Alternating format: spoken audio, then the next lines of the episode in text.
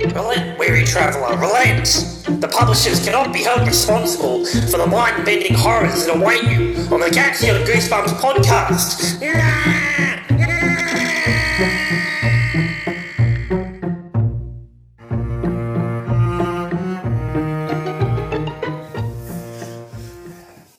Good evening and welcome to Gets You on Goosebumps, the show in which I review every single one of R.L. Stein's Goosebumps books from the original series. Joining me today for a very special collaboration episode is none other than the minor YouTube celebrity uh, Bilius. G'day. Bilius, you've, al- oh, watch out. Spilled a bit there. you've always been a fan of the Goosebumps books, is that right? Yeah, um, Goosebumps has always been a pretty interesting read. Um, good scare every now and then, not all of them. There's been some bad titles, good Well, titles. how do you rank this one today? Good title or bad title? um, I rate this one a good title up until the end. Uh, of course, every Goosebumps book has a plot twist, and this one has had quite a Quite a doozy. uh, quite a doozy indeed. As- Would as- you like to introduce what we're looking at today, Will? yes, sir. We're looking at Welcome to Camp Nightmare. Uh, Welcome to Camp Nightmare would be the uh, first of a uh, sort of a, another sub-series in the Goosebumps books, which is uh, events taking place at a summer camp, which seems to be an American tradition, but nothing we can really compare it to in Australia. Australia, no. We don't really have summer camps. No, it's like- 48 degrees. You can't even sleep outside in the Yeah. night time because it's so fucking hot. Um, yeah. Will, how do you rate the cover art? Um, cover art, very good. That's what every Goosebumps book has a cover art that draws me to it. That's what. That's why. That's how I judge a Goosebumps book. That's how I determine how to read it. It's the goose. It's the cover art. I previously explained in this series, it's a yeah, my rule is less is more. When there's less to sort of look at, the more scary it is. Yeah, exactly. Yeah. You know. And this one is pretty. It's got the monster on the uh, the left of the camp, the tent there. just uh, croaking on in there. Yeah, exactly. Would you like to read us through the uh, both the uh, the tagline on the front and the blurb on the back? Yes, sir. So it's R.L. Stein's Goosebumps Welcome to Camp Nightmare. It's the little camp of horrors. Now, Brilliant. Ah, look, I don't know about that one. That's pretty. Yeah, they, they, they're pretty hit and miss. These ones. That's, that's pretty shit. That one. all right. So tho- those scary stories about camp are all coming true. Well, all of them. Oh, well, let's hope not. um, the food isn't great. The counters are a little strange, and the camp director, Uncle Al, seems sort of demented. Quite a harsh condemnation. But okay, so Billy can handle all that. But then this, then his fellow campers start to disappear. What's going on? Why won't his parents answer his letters? What's lurking out there after dark? Camp Nightmare is turning into Camp Nightmare for real, and Billy might be next. Uh, would you like to talk us through the plot of this particular uh, Plot. Okay. Well, Quite quite straightforward. Um, plot's quite strange. Well, basically, Billy it goes on a summer camp to Camp Night Moon. Um, and then, of course, nothing is as expected. Oh, Mm-hmm. Uh, he meets one of his friends. What's the friend's name? Mike is the one. who Mike. saw it. Yeah, Mike. There's Mike and like Roy, I think it is. Oh, look, I. It's not Roy. it's Colin. There's Colin. Yeah, Colin. Which one's the cool kid with most of uh, that's Colin. Yeah. Um, so there's yeah. Look, yeah. Let's just say he has heaps of friends, right? And they all start disappearing. In various different ways. For Exactly. example, Mike gets bitten by a snake. by a snake, and then he just suddenly They just they he's just not there anymore. disappears. Colin and Roy uh, get sunk in the Mm. lake. Actually, that's No, they later go. on. They go they go missing on a hike. Oh, okay. and then he then he gets two replacement friends, and they go missing on a hike. Right. Okay, you're, Essentially, you're probably better explaining the plot than me. You go. You go and say. well, Billy goes to summer camp, uh, and eventually his bunkmates start disappearing. Um, then he gets some new bunkmates, and they disappear as well. And what's really odd is that uh, the uh, the the bunks counselor Larry seems to be completely dismissive of this. He always sort of brushes it aside, doesn't he? And so does Uncle Al, the camp counselor. Who seems uh, sort of demented. Yeah, a little bit weird, if you ask me. Yeah, um, something weird's going on at uh, at camp.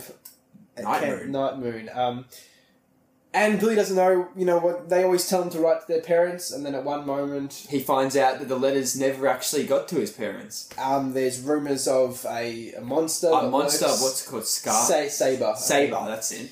That uh, that lurks in the forbidden bunk. And literally eviscerates people if they yeah, come close. one child. He says his friend got completely. completely Torn to shreds. torn apart by He's completely traumatized by the whole thing. and this is in a children's book And- where a kid gets completely killed.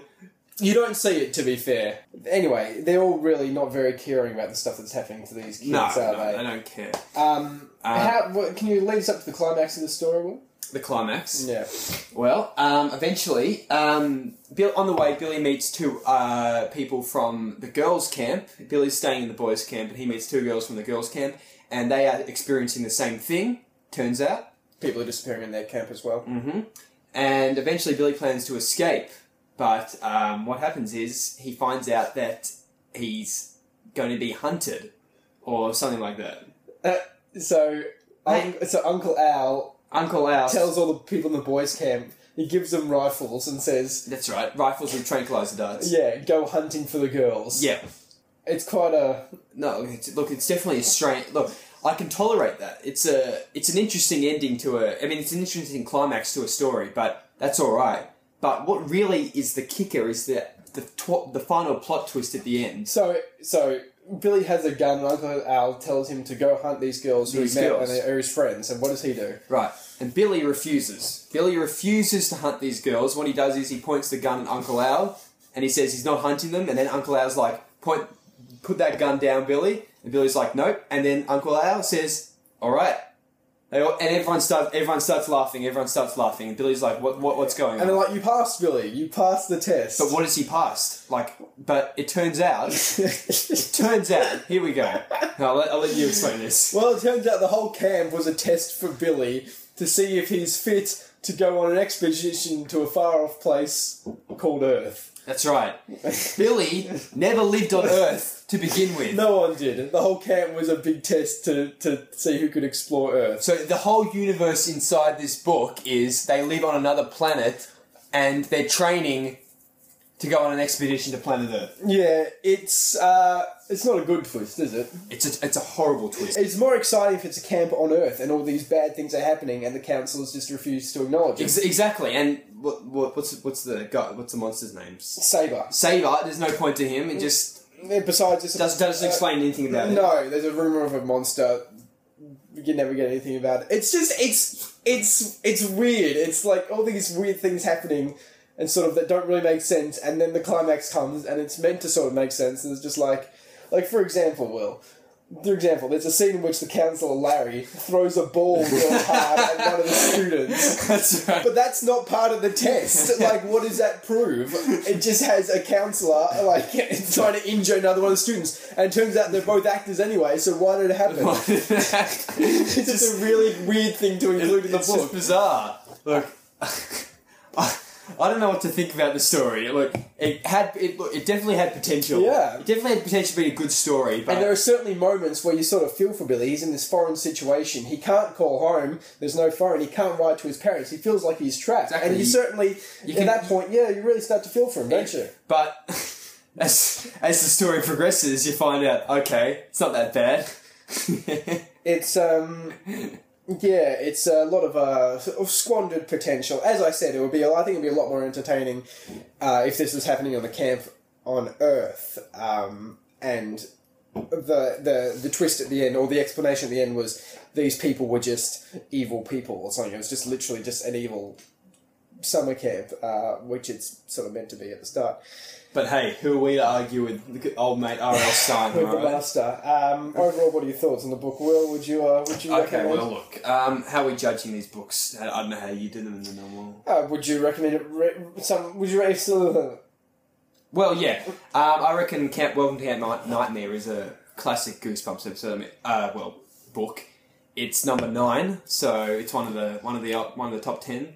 we Um, will we will say it was adapted very well into a into a TV episode. Yeah, wasn't it's- it? a very very entertaining TV episode was very, very good. Bit different to it, but um, Same same twist at the end. exactly, exactly. Um, yeah, I recommend it. Uh, I don't know about the plot twist.